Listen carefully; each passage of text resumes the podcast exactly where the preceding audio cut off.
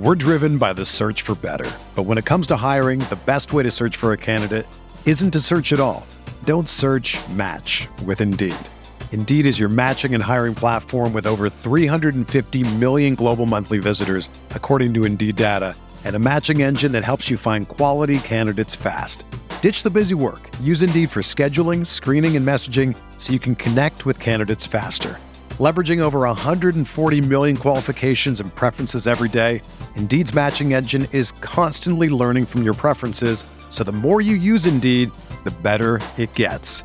Join more than 3.5 million businesses worldwide that use Indeed to hire great talent fast. And listeners of this show will get a $75 sponsored job credit to get your jobs more visibility at Indeed.com slash BlueWire.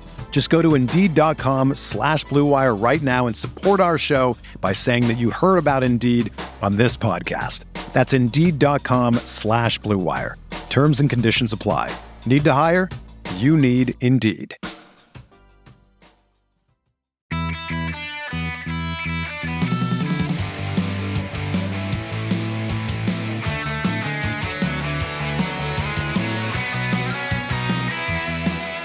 Welcome to episode 295 of the Barcelona Podcast, brought to you by the Blue Wire Podcast Network. I'm Dan Hilton, and joining me today, all the way from Barca TV Plus, well, that's actually digital. I, I should be more specific. All the way from Barcelona is Jamie Coles. Jamie, thanks for joining the show. Hey, it's uh, great to be here. Thank you very much for having me. Yeah, so we are putting the disclaimer up top that yeah, everybody knows that I do some of the Twitch stuff for Barca, but Jamie is is very much in the weeds of Barca TV Plus, working for the club. So I, I know people are very critical when, when my guests aren't don't heap the negativity on Bar, on FC Barcelona the way they feel like they should. So we're putting the disclaimer up top that Jamie does work for Barca TV Plus, and we want to keep Jamie in his job. So we are going to talk about some positive stuff. We're going to talk about personalities of players. We hope to give you information here about players or things that you might not know behind the scenes of how that all works. And then we're definitely going to talk about the Femení, which was not is which is not going to put Jamie's job in jeopardy because that's a lot of positive stuff there. So that's the second half of the show today. So Jamie, let, let's start today talking again. He's going to help me out all things FC Barcelona, but it is the international break, so we are going to do a few things off the pitch first. And I said onto the field, onto the first team for a little bit there, then onto the the Barca Femení. So Jamie, you ready? Yeah, let's give it a go.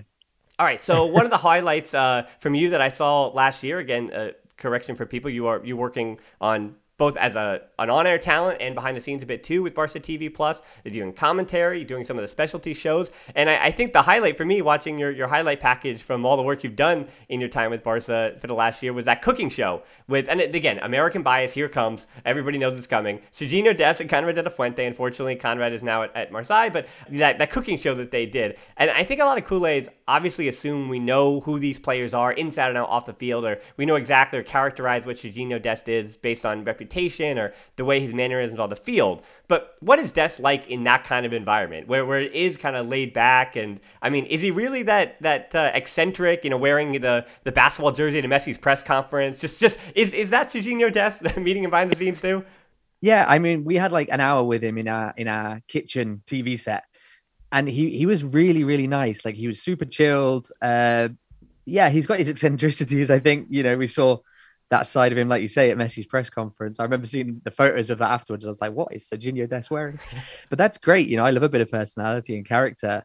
And and he came on, it was so he was on the very first episode, like the pilot of that TV show. Uh, we didn't really know how it was all going to work with the players. We'd rehearsed plenty of times in advance. And he really got into it. He just threw himself 100% into it. He was like, I'm going to give this my, my all. Uh, he was there to win. Like he was like, you know, super competitive about it with Konrad as well. I think those two got on really well. Um, so that would that definitely helped. And yeah, he's just like everything that we kind of asked, uh, he wanted to to have a go at, uh, up to the point where at the end, the hour kind of finished that we had with the players to to film everything.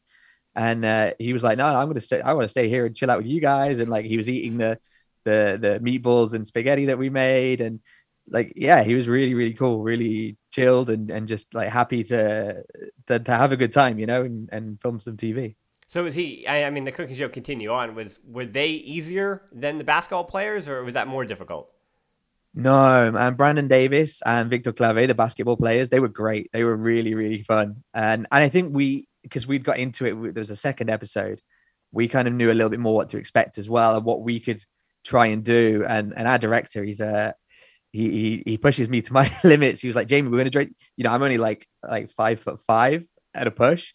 Uh, he's like, we're gonna put you next to these basketball players. We're gonna dress you up as a basketball player. We're gonna try and get you played one on one with Brandon Davies, and we did it all. And and they were they were real good sports about it, and I think they had a lot of fun as well.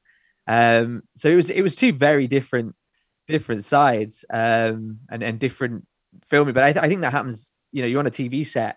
There's no music or anything, so when you're kind of filming it, everything's a bit weird anyway. Everything's very like unnatural almost. You know, it's it's kind of different in that way. But to, to have those there and, and to have them really get into it and like really buy into this like at the end of the day, it's kind of a nonsense thing that we're doing, like getting these footballers like to come and, and cook. And for me, that's awesome because it's yeah, my dream was always to work on a cooking show. I didn't think it would happen at Barca TV Plus.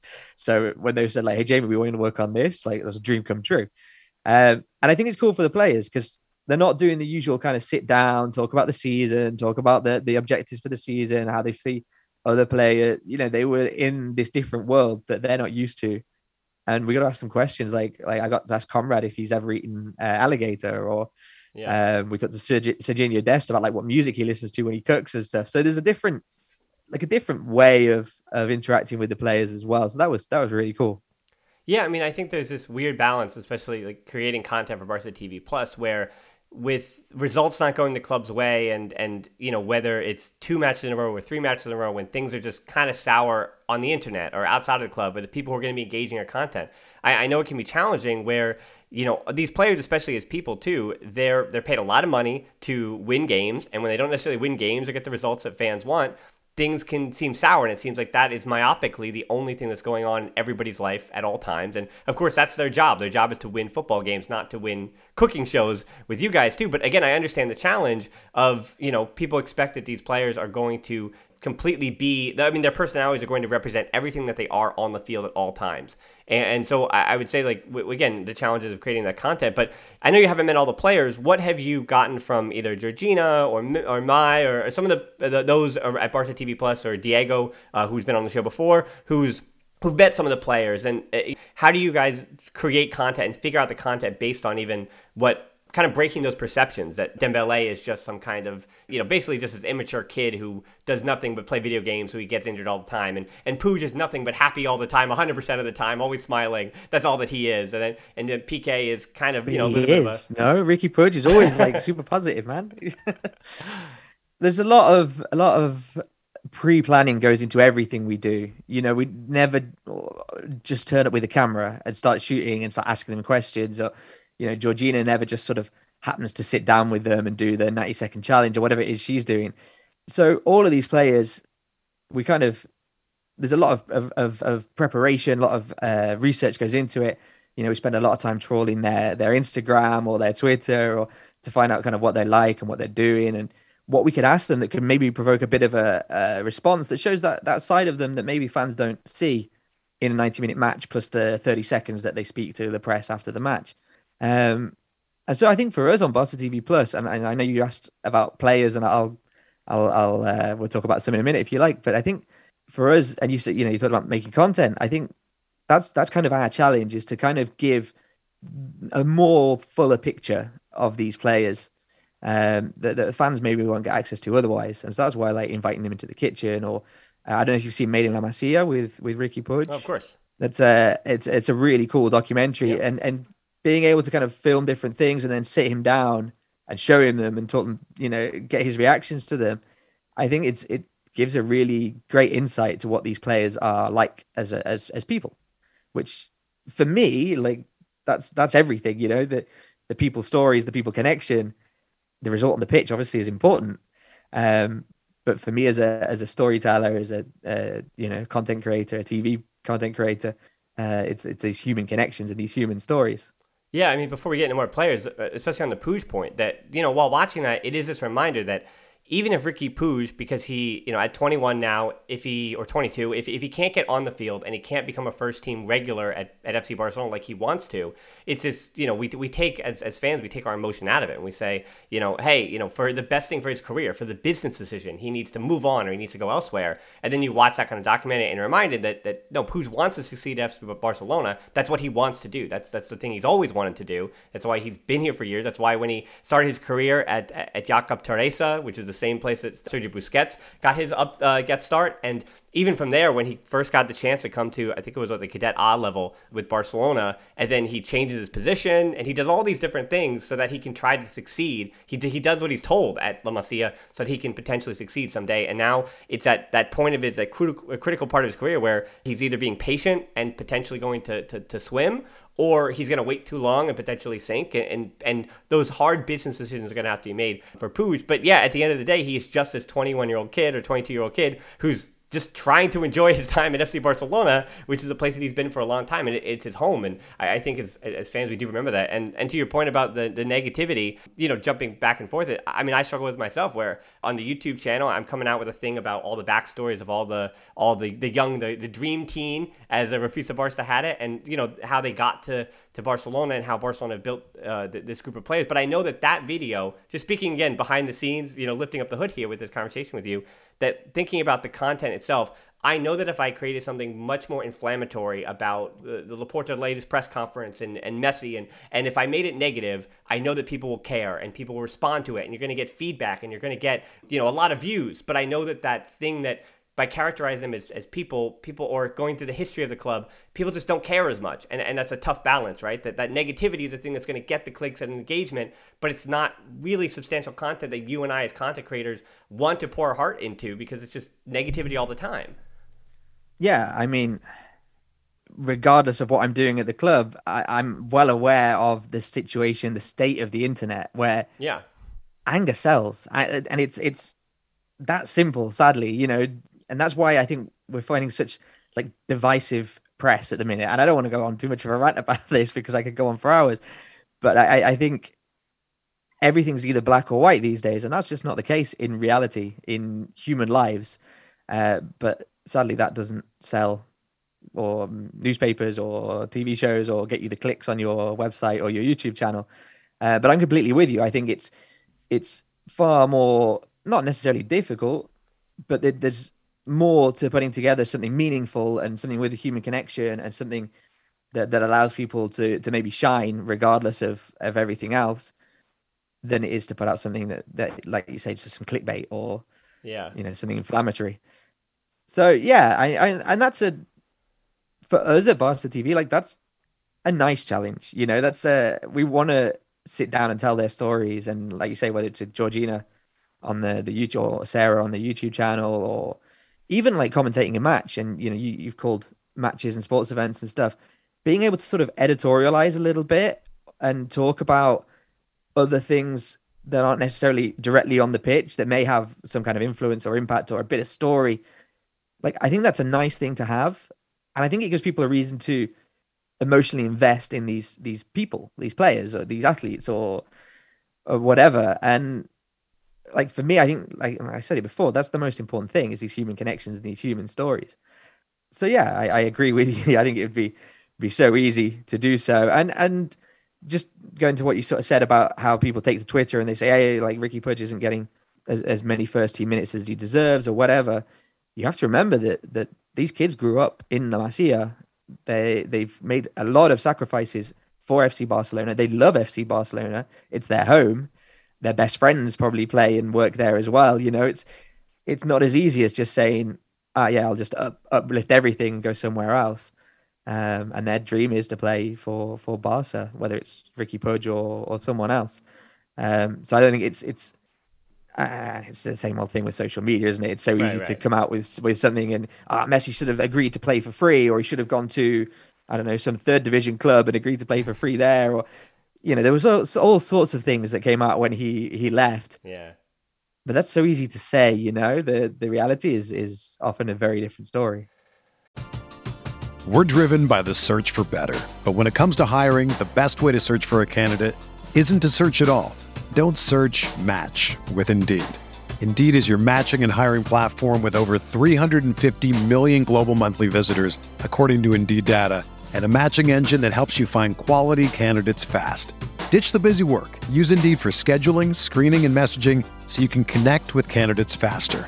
Leveraging over 140 million qualifications and preferences every day, Indeed's matching engine is constantly learning from your preferences, so the more you use Indeed, the better it gets. Join more than 3.5 million businesses worldwide that use Indeed to hire great talent fast. And listeners of this show will get a $75 sponsored job credit to get your jobs more visibility at Indeed.com slash BlueWire. Just go to Indeed.com slash BlueWire right now and support our show by saying that you heard about Indeed on this podcast. That's Indeed.com slash BlueWire. Terms and conditions apply. Need to hire? You need Indeed. When you think of great duos, who do you think of? Jordan and Pippen or LeBron and Dwyane Wade. I mean, I talk about basketball a lot here on this podcast, but for the Barcelona version, there's Piqué and Puyol or Piqué and Mascherano, or the easy example of Xavi and Iniesta. And as you can hear from my voice, the perfect teammates aren't just professional athletes. It's cold season. I guess the flu and cold medicine, perfect teammates as well.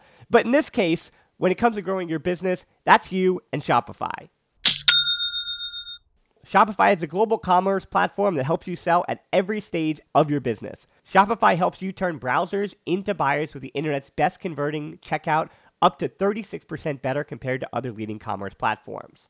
To be honest, I've been doing this show long enough, and as I mentioned, it's cold and flu season. You hear it in my voice, especially during the holiday season. So, whenever it comes to this business, anything that I can set up and kind of have working in the background that I know and can trust is just plugging along without my attention, those are the things that I really value at this point. So when my brain is foggy and all I can do is manage to turn on the microphone, talk to the guest, or just talk to myself and get out a piece of content, everything else, having that all automated or working in the background, that's been important to keeping me sane. And that's the thing about something like Shopify. What I do love about Shopify is how no matter how big you want to grow, Shopify gives you everything you need to take control and take your business to the next level. So no matter how big or small, how good of a month or how bad of a month, things are just the same working in the background. Shopify powers 10% of all e-commerce in the US, and Shopify is the global force behind Allbirds, Rothy's, and Brooklinen, and millions of other entrepreneurs on every size across 175 countries. Plus, Shopify's extensive help resources are there to support your success every step of the way because businesses that grow grow with Shopify. Sign up for a $1 per month trial period at shopify.com slash tbpod, all lowercase. Go to shopify.com slash tbpod now to grow your business no matter what stage you're in. Shopify.com slash tbpod. Well, yeah, and I think too, I mean, the second half of our show is all about the Femení, but you and I had spoken again. Just, I feel like I'm being way too honest in this podcast, but even for me, just knowing that if I just made it all about the Femení today, that I think, you know, people would not necessarily be as interested because the Femení doesn't have the same following, obviously, that the men's team does, which has been around since 1899, where the Femení team has only been around really in its current form for uh, about 15 years ish give or take, depend like with actual investment for about 10 years, you know, financial yeah. investment, as I've talked about in the show before. So, yeah, I mean, from day to day, well, as we know, there was that. Ca- Sorry, I'm gonna, there was that campaign, wasn't there, recently when we, we launched the the new second team strip, the purple strip. Yeah. And they that kind of big launch with the women's team, and they were saying that you know those players that that laid the groundwork for us to be able to have a women's team now. Some of them weren't even ever allowed to play because it was like outlawed for women to play football yeah. in the whatever year it was. 1970. Yeah. Um, yeah, 1970 is not that long ago, really. It's, right. you know. Yeah, right. So.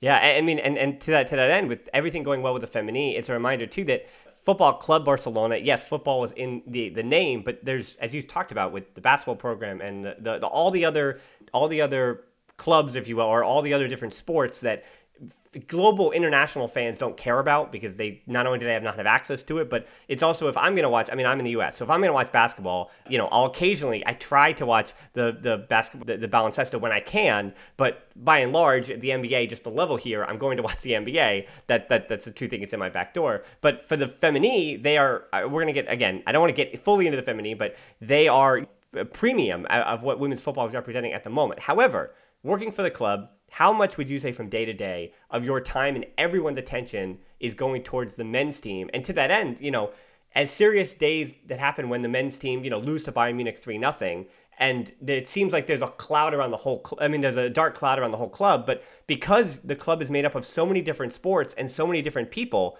and it's right that on the same day that the, the, the men's team might lose the women might win 8-1 or right or 9-1 so i mean what is it from day to day and how much of everyone's attention is just involved in the result and what happened with the, the men's first team to be very blunt, I think that, that more people probably come to Barca TV Plus for the men's team you know, I think you think, don't have to think, be blunt about that. I mean, that, that's a truth. I mean, it's it's yeah, yeah, yeah. The, the men's uh, team but, exists. But, they they built this thing. yeah, absolutely. And and I'm trying to think of the best way to phrase it now. so yeah, people come to Barca TV Plus primarily, I'd imagine, most of them for the the men's team, um, and so as a result, we have to prioritize the men's team. That's probably the it's not probably it's the primary business of the club, uh, and and as a result, it's the primary business of Barca TV Plus as well. Um, but the reality is that we we try and give as much to each different section as the audience demands, sort of thing. It's of course. you know we very much try and meet audience needs as best we can, um, and there are people that, that have got much more complicated jobs than me that, that do the data analytics and we run um, we run polls and, and questionnaires and and we, we try and make sure that everything's kind of as best tailored to the fans as, as it possibly can be because that's what that, that, that's the whole point at the end of the day, you know. And in terms of results, I think for us, certainly for me, like my number one priority is to make cool content, to make cool TV, to you know create stuff that these fans are going to enjoy watching. We can't avoid the fact that a 3 0 defeat to Bayern Munich isn't what we want, obviously. Um, but at the same time, we kind of need to stay positive and, and almost like move on, not as quickly as possible, but fairly promptly to look forward to the next thing that's going to happen. And yeah, okay, that can get challenging keep that positive spin, or it can get challenging to go and do a, a cooking show when, um, you know, the players aren't necessarily getting the results they want. But I think it's it's important to celebrate the victories where there are victories, um, and so whether that's I don't know in basketball or or women's football or wherever, it's it's just as important to celebrate those as the men's team, in my opinion. Yeah, I mean, and, and there's and there's plenty to celebrate. You know, women's. I mean, the women's team like there aren't enough superlatives to describe how how their their season's going and, and the past season as well. Um, and there's a lot to celebrate with like Gavi, Pedri, you know, in the in the national teams, um, as well as making their debuts and playing putting in really great performances for such you know young guys in the Barca first team, you know, on such a big stage like the Camp Nou. So th- there's plenty to celebrate there, and it's not always just the results. Yeah, for sure. And speaking of Pedri, you know, we're gonna we're detouring a little bit from the first team and uh, getting outside of the, the, city itself. But what do you think of Pedri being named as a Ballon d'Or finalist or the Golden Ball uh, finalist instead of say Frenkie De Jong or even Memphis being named to the list at all? I mean, at the end of the day, it doesn't really matter. I mean, we've said the individual awards. I mean, Messi's won it more than anyone else, yet he's said many, many times, you know, this doesn't really matter. Team trophies are the thing that define careers. But I, I, think at the end of the day, Messi will probably win it again, or should at least win it again this year. Um, and the other nominations don't matter. But yeah, I mean, it's it's I don't know. Pedri as the the one sole representative for the current squad of FC Barcelona for the Ballon d'Or is it. I know it's interesting. It, it, it, I think it made the proper headline it should have because uh, you know feeling like Frenkie or I mean even Memphis for his time at Lyon and for the Netherlands feels like a bit of an omission, those two. Yeah, and I have seen loads of tweets and headlines and stuff saying that other players have been overlooked as well. And um, I think for me, like Pedri to have burst onto the scene as he has done and play, you know, I mean, I, I did his um when when they signed the contract, we did like a, a live show, and and I did like the the running commentary and the translation of his press mm-hmm. conference and stuff and and nobody knew who he was. Like nobody. He was a complete unknown, and he he came as this young hopeful to FC Barcelona, and he very quickly joined the starting eleven, and deservedly. And he put in some amazing, amazing performances with Barca, and then he put in some amazing performances with Spain, and then he put in some amazing performances in the Olympics. So I think to have kind of like arrived and and to have risen so drastically, that needs to be recognized some way or another a Ballon d'Or. I don't know. Um, maybe. like I don't know, but I think it's great that he's included alongside these these big names, uh, because I think it's I think it's deserved. I think it's it's not every day that a player just appears and leaves such a a huge mark on the sport.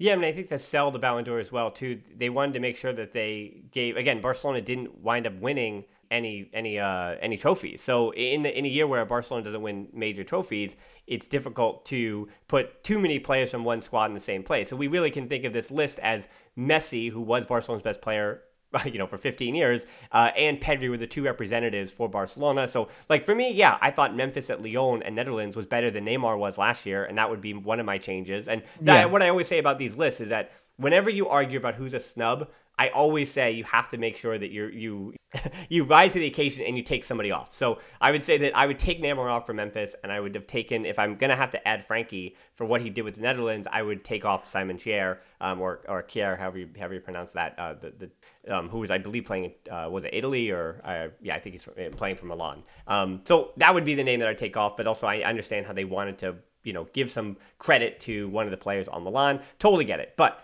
Now, speaking of Ballon d'Or, let's transition to the Femení. Um, Alexia Putellas, Sandra Paños, Lieke Martens, Irene Paredes, and Jenni Hermoso all named to the short list for the Ballon d'Or.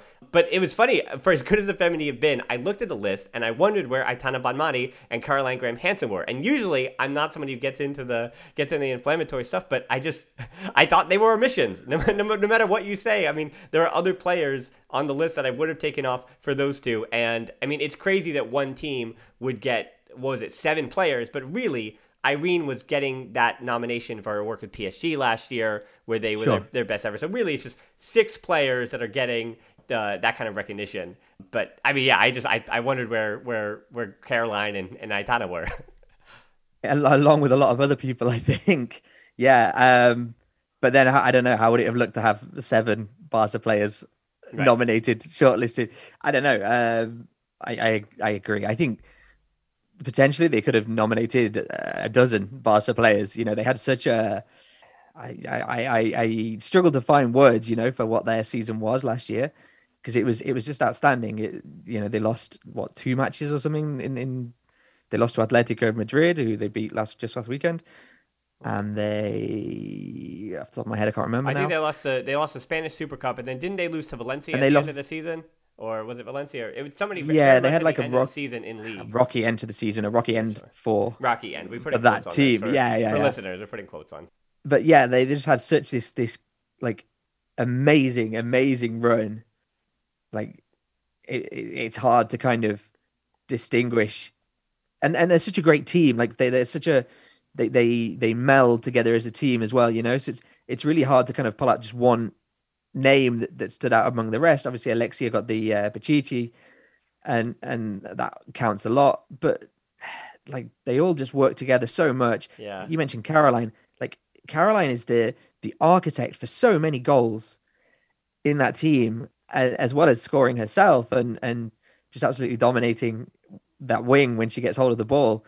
Um, yeah, I, I it wouldn't have surprised me if she were there. Maybe I'm a bit more surprised that she's not there, but I don't know. You have to draw a line, I guess. Yeah, yeah, yeah. and well, then and then Aitana Bonmati is just like her work ethic is is is incomparable. Um, she recovers so many balls and sets up so many plays from the midfield. Uh, she's another that I think would have fit in perfectly on the shortlist. Well, I'm going to do the hard work for you, and I'm going to say that Alexia Putellas was the best player on the team last year and deserves all the recognition. I thought, I mean, I do watch a, enough women's football here in the U.S. with the NWSL, whether it's the Women's World Cup international stuff, whether it was the Euros, whether it was, I mean, I even tried to catch highlights about uh, what's happening in the Women's Super League over in the UK just to see what the different level is. Because again, there's a little more sure. parity there, obviously, than in Spain. And I've talked on this podcast before the issues with the Spanish league, why there are not financial resources in other teams and why everybody else basically needed to catch up to the Femení. That's the most important thing. But as I say, Alexia Putellas, you know, she was, I thought, the best player on the best team, you know, by not even a considerable margin. But I, it was funny this week, a bit more snubbing. Alexia wasn't in FIFA's new the new game, and I don't know how much I, I don't play much, but and I, and whether you play or not, and so she wasn't in FIFA's new game, the top 22 players. So her rating was not in the top 22. And that definitely raised my eyebrows on that one. You know, maybe we need to send an email to, to EA because the reigning UEFA Women's Player of the Year, 43 matches last season, 26 goals, and only 27. So I do say, yes, she's a snub. She said she hadn't played in 15 years, so it's, it's something to laugh about. But at 27, listening to her Juan Gamper trophy, what makes her speech, what makes her the right person for the, for the captaincy? What makes it the right person for the captaincy? Uh, I didn't. I didn't think you were leading up to that question.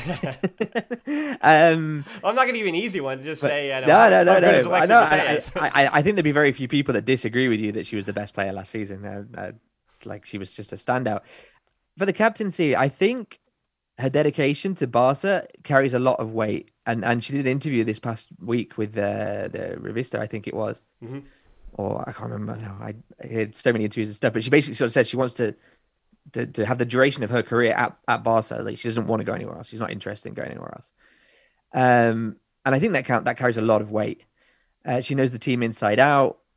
She's got great relationships with all the players. She she sets up, I think, probably as many goals as she scores, if not more. Um, you know, she's she's giving goals to other players, which I, I think is is important in the position that she's in to then take on a captaincy as well. Yeah, I mean, I, I kind of wondered how Irene Paredes would fit into that because she's the Spanish national captain, and and you know she's she's got this strong leadership role, and and she she does a lot of the work from the back. She does a lot of the distributing the ball. Uh, she pairs up amazingly with Mapi Leon, but we expected that from seeing her play in Spain as well. Uh, but you know she's got that that strong leadership as well that that she probably would be as, just as good a captain. Jenni Hermoso is another one that you know, she she leads from the front. I think it would have been difficult for me to have chosen a captain, and so why not pick a standout player like Alexia? Uh, but yeah, I, I think she just runs the show very much from midfield, especially in attack. Well, I also think the challenges of a captain at Barcelona for the between what Sergio Busquets has to do as a captain, and that's basically be the the the, the face for when things are not going well and to be a leader in that way and, and basically take on all the public pressure and be the, that leading force that in, in that vacancy, having Messi gone, and then the, the history of that captaincy, the weight of whether it was Xavi, whether it was uh, Iniesta or Puyol, of course, like there's all these different players just in the last 20 years, and, and, again, what that weight of that that does mean, and then the responsibility for the women's captain is, is something totally different because the the harsh reality is that, that women's football, especially that in Spain, is fighting for recognition, is fighting for the attention that that it deserves. So it, what really impresses me about Alexia, and you say that she is, you know, Barcelona until she dies, is um, she was asked about that captaincy, and she immediately follows the line of captains who have been there while she's been on the team, from Ani Escribano to Laura Ràfols to Marta Unzué to Vicky, uh, Vicky Losada. And he, she just kind of names them. She just kind of lists, like, hey, I got something from each of these to become the captain of Barcelona, even at 27, because I've been around the first team for now 10 years since we went from not being professionals to being full blown professionals, and, and, and our, our salary is starting to match that. And to me, also, the way she's been out, I mean, it's about that coverage too, and she's been outspoken about things that while it not has not made headlines, if she was the men's captain or if she was captaining a treble winning side in the men's and she made some of the comments she's made that I'm about to, to, to read that she would be getting for I mean both good and bad. She would be getting a lot of press for these comments. So she was quite outspoken about the prison sentences relating to Catalan independence, which is again for a Catalan captain at FC Barcelona is always going to be something that's going to create discussion. You know, we don't go into the politics of it here, but it, it's something that always creates discussion. And then she yeah. also said about the jersey availability for the feminine players, about how, and she kind of went through even the marketing strategies of, hey, these jerseys need to be in those those stores and those shops, and they have to be in those places so you can buy Aitana's. Uh, and I think Aitana was the one she mentioned. So you need to buy Jenni's jersey. You need to be able to buy Aitana's. That's how you make more fans of, of this sport. Uh, then she talked about you know the the digital. I mean the the the broadcasting rights. She even spoke about that. And then something as simple as having fans know when and where to watch the feminine matches at least a week before. So she's not only she's thinking about how to be the best player on the field, how to be a captain of the feminine and do all this winning, but she also is considering taking on the responsibility of trying to be that voice for how to grow the sport, how to literally grow the popularity for her sport and the team that she lives for beyond FC Barcelona. And, and, I think that's what makes her the perfect captain for FC Barcelona at this moment. And being 27, we hope that in the next six, seven years, if she stays only 33, 34, and she'll still be captain, that, you know, her voice is going to be found in different places, right? It starts to make the headlines at ESPN FC because, oh, did you hear what the Femení at Barcelona, the, the, the three-time treble winning captain in Barcelona, you know, what she had to say today, right? And, and I hope that we get to that point where it does enter the, the international zeitgeist and does enter into the, the news in that way. I couldn't I couldn't agree with you more. And and she's been very vocal. And I, I remember when they won the Champions League actually that she said like this is just great. It's great for women's football. It's great for women's football in Spain. She's you know, she talked about I, I think I'm pretty, I'm pretty sure it was Alexia. When she was growing up, she was like, we didn't have heroes to look to, or we did, but they were men's footballers. You know, they were, and and she says it's great now that we can set an example to these kids that that can grow up watching us play football, and and and I think it's happening, and it's happening in the club as well. You know, like the the Femení shirts now they sell them for women and for men. Like this season, I think if I remember correctly, is the first season you could buy a Barca Femení shirt with the Stanley sponsorship in in a men's fitting, mm-hmm. and and like little things like that, I think are really important because it shows that that you've got this solidarity with the team. You see the team as important as the men's team. Um, there's things like like sharing training facilities. I think that was an important step for for the women's team to be seen as as equals. And obviously there are various other issues um, that aren't in place for women's football, not necessarily at Barca, but but across the world of women's football. And she is vocal about that, and she speaks out about that, and and she calls things out for what they are. And like you say, if it were the men's team captain, it'd be making all kinds of waves and headlines. And I mean, maybe that's what she wants to do. Maybe she wants to make headlines because she believes in the fight that she's fighting.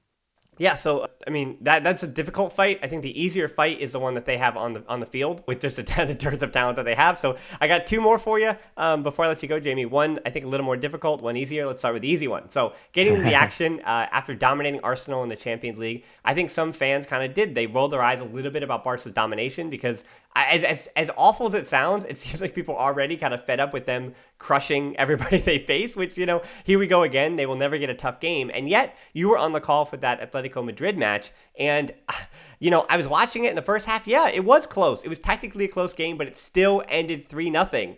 Caroline was almost perfect in that match, and Oshoala kind of reminded us with the opening goal and her movement and everything else that she's also a star that kind of does kind of get lost in all the other amazing attractions that, that the, the Femení have. But I mean, do you think it's good that they they very rarely do get a tough task? And do you think you know being on the call? Did you feel like that game was ever in question?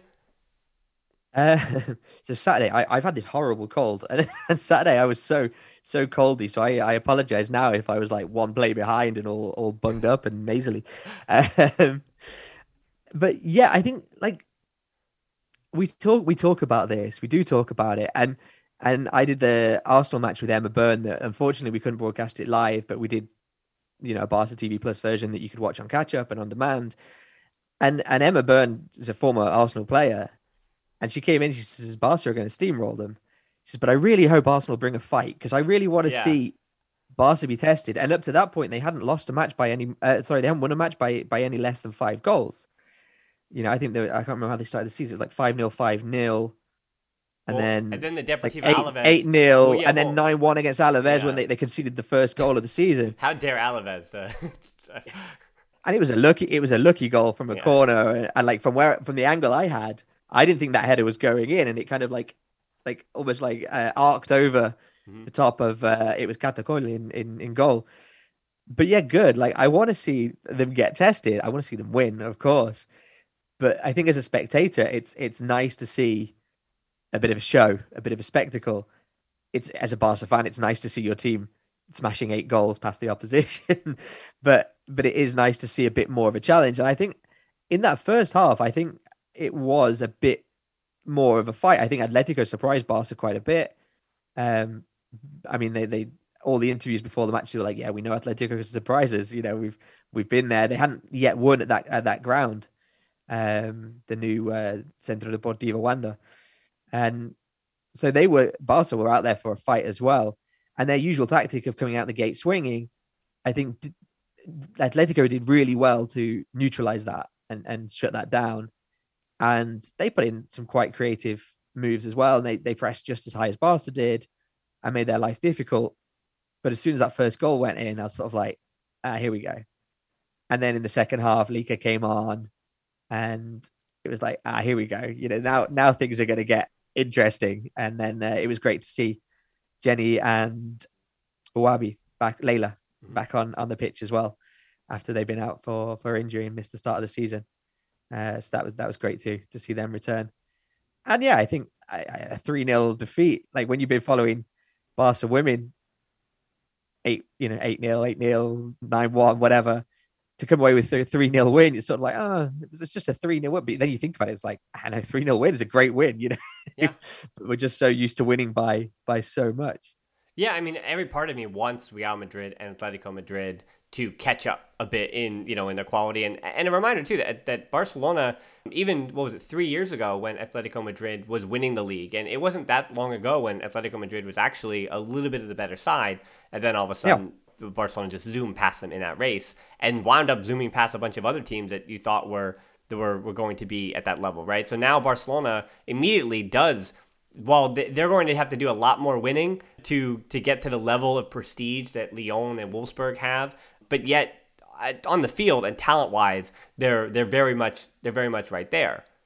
Like watching them play is is it's something to marvel at because they move so in sync and Mhm. you know you see the, the, the triangle formation when they're with the ball and if they're not with the ball then they work in sort of pairs to to, to close it down and, and there's always that one third player sort of overlapping and to, to like strategically and I'm not a huge strategy guy I, I like I like to watch good football or, or soccer but it's like strategically watching them work their system and and they know like they've they've got it so in their head what they need to do and they work together so well and they're, they're almost like finishing each other's sentences sometimes you know they they're that in sync.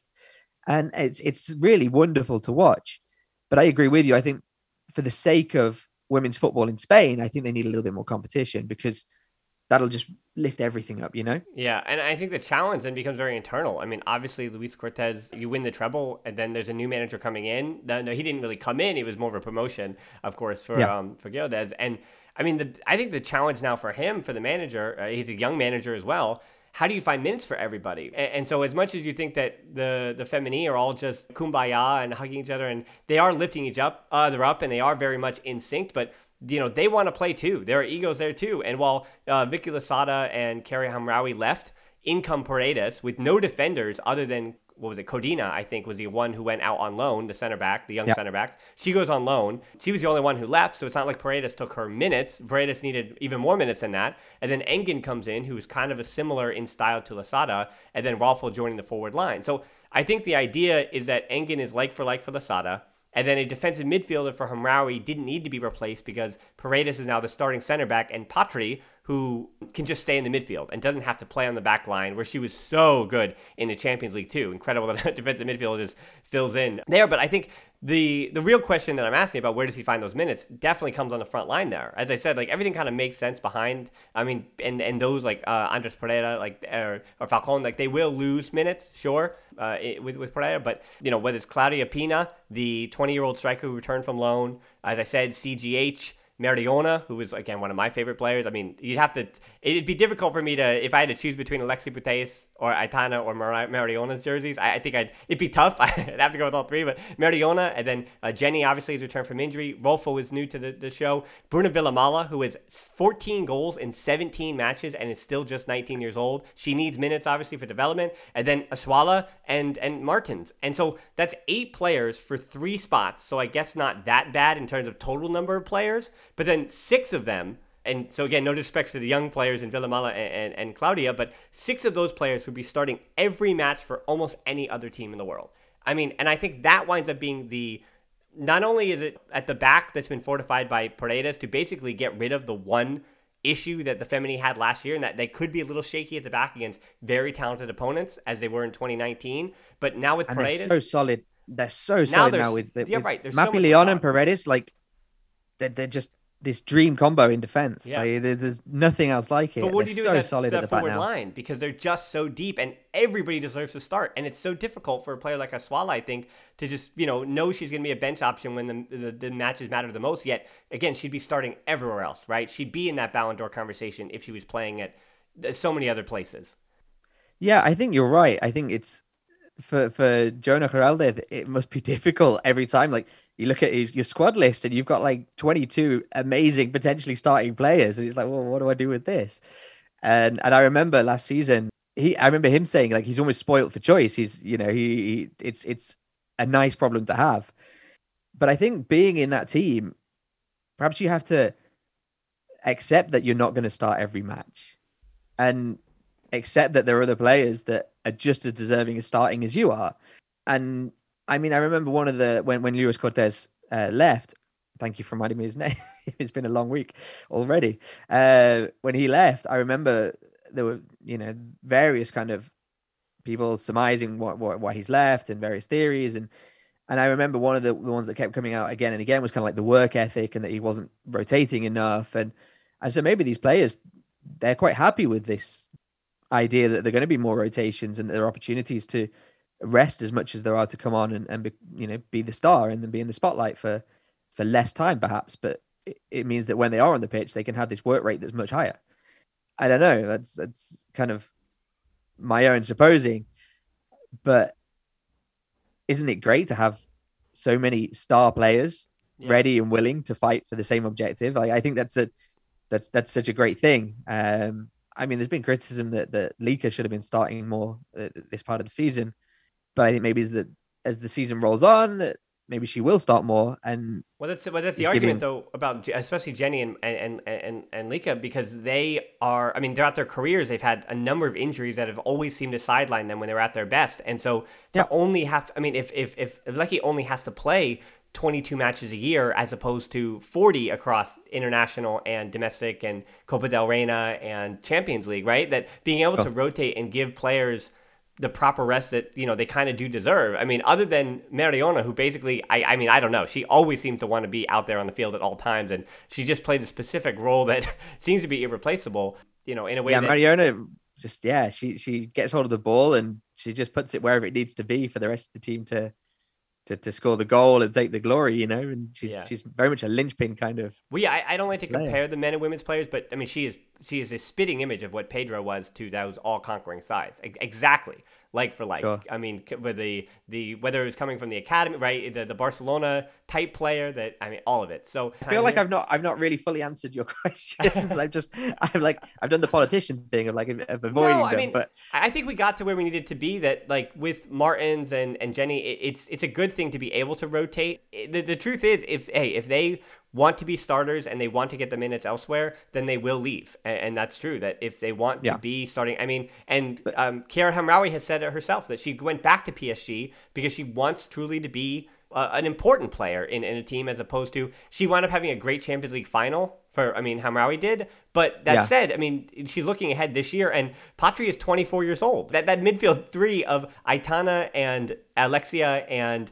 Patri, if you come to Barcelona, the Femení team, you know that you're likely going to be the fourth option, even if you're the captain that Losada was last year, right? Even if you're the vice captain, you're still not going to break that midfield three, who are all in their mid 20s. They're all just entering their prime. Absolutely. And I think those players don't want to be injured either. You know, they don't want to push themselves to the, they're, they're, I don't know, playing when we're in full flow and there's Champions League and whatever else, there's the potential for two matches a week, you know? And they don't want to have to push themselves to those limits where they're risking injury either. So I think each player will have their own priorities, and Hamraoui decided that she wanted to go back to PSG and and take a they take that on that different kind of approach. But we've said it now a couple of times that all these players, how do you just choose between them? They're all so stand out. They've all got such a strong personality on the pitch and off the pitch, but the way they play their football, and and so I think all of them, whether they're on the, you know, they're, they're starting regularly or not, they have this opportunity to shine and they do so. And I think a lot of them would rather have that than risk potential injury and start every match. Yeah, or not win trebles. I think that's the other option. And right? win, I mean, that's that's that's the you other go thing. somewhere you know? else and maybe you don't win a treble. somewhere else and don't win a treble. Like, I don't know if you can get to the end of the season without any injury and you say, "Well, I started half the matches but we've got three, you know, and I, I came on as a sub in I don't know the other 30% of the rest, and then 20% I rested completely. But look, we've got these these three cups that that are the best and biggest in the world, and yeah. and I was there and I was a part of that. I don't know, like priorities. You got to choose your priorities, I guess. Right. Uh, well, Jamie, I, am really glad that you prioritize coming on uh, the Barcelona podcast. I'm glad we finally got you. So, other than your work for Barca TV Plus, I mean, I mean, you could even go into that. But what else do you have going on aside from that? I know you're doing some other stuff too. Yeah, I, I am I'm a busy guy. Uh, no, come and check out Barca TV Plus because uh, we're we're about to launch a new show on there uh, by the end of the month. I think possibly even as, as early as next week um, depending on how things go. But but we're about to launch a new show that that myself and, and Diego Lorena uh, a big part of, and it's it's quite exciting. Quite it should be quite a lot of fun. Um, so yeah, make sure you you head over to Barca TV Plus, and if you're not there already, and you can watch you know a whole bunch of matches, uh, whether live or on demand, and we've got the live coverage and everything else. Uh, yeah, i am going to plug my my podcast. It's it's a fairly young podcast. Uh, I think we're up to about episode six now, we just published five, six. Um, it's called 21 for 21. It's 21 lessons for sport media in the 21st century. So it's all about stuff that's going on uh, in in the world of sport. And you know, we started off talking about uh, I don't know if you're following the Piqué and Ibai Llanos stuff. Mm-hmm. So Ibai Llanos is this sort of Twitch sensation in the Spanish speaking world. I, I, have to learn Twitch. that's what I, that's what I know. uh, he's teamed up with with Gerard Piqué, and they're bringing League 1 matches. Uh, they're, they're kind of doing following PSG. Uh, Ibai Llanos was the first guy to interview Messi once he signed at PSG. So uh, we saw that there, there wasn't anyone really talking about this in the English speaking world. So we're like, hey, we should we should do something about it. And and my friend, the, there's the co-host, he's a sport marketer. So he's got kind of like a different insight to me about these things, and he, he's very data driven as well. So he's I feel like we bring two different approaches. So we, we started with that, and then we talked about we did the episode about women's football because uh, the the whole deal with DAZN and YouTube to bring every UEFA Champions League match for the next two years for free, and then beyond that, I think there's a, a percentage of matches they're bringing, which is huge. It's huge for that sport, and it's great to give the women's game more visibility in that way.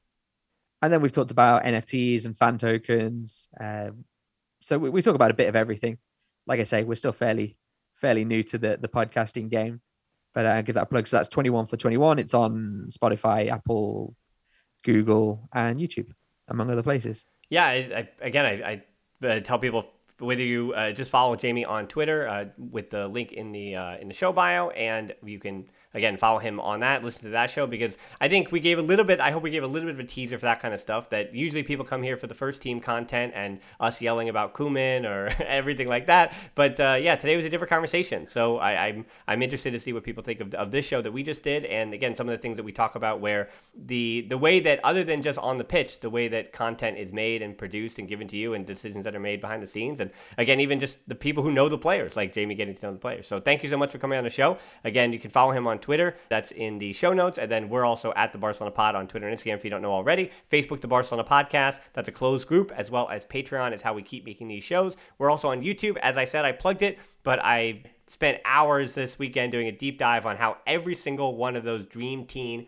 on the cover of Revista Barca have come to Barcelona, and not all of them are from Catalonia. So I think the number was six of 14 have, are not from Catalonia. So uh, how did they get here? How did Barcelona scout them, and, and things like that? So that, that is what I got into over there. So check that out on YouTube in the coming days. But for now, thanks so much for listening to the Barcelona podcast. Until next time, we'll talk to you soon. Forza Barca.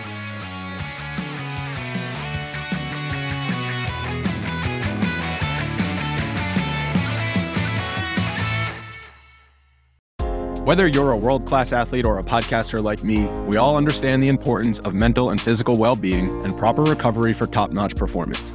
That's why I'm excited that Unifyd Healing is sponsoring podcasts on the Blue Wire Network.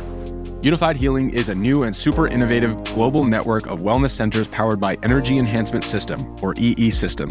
If you haven't heard of the EE System yet, then you'll want to listen up. This technology promotes wellness, deep relaxation, purification, and rejuvenation.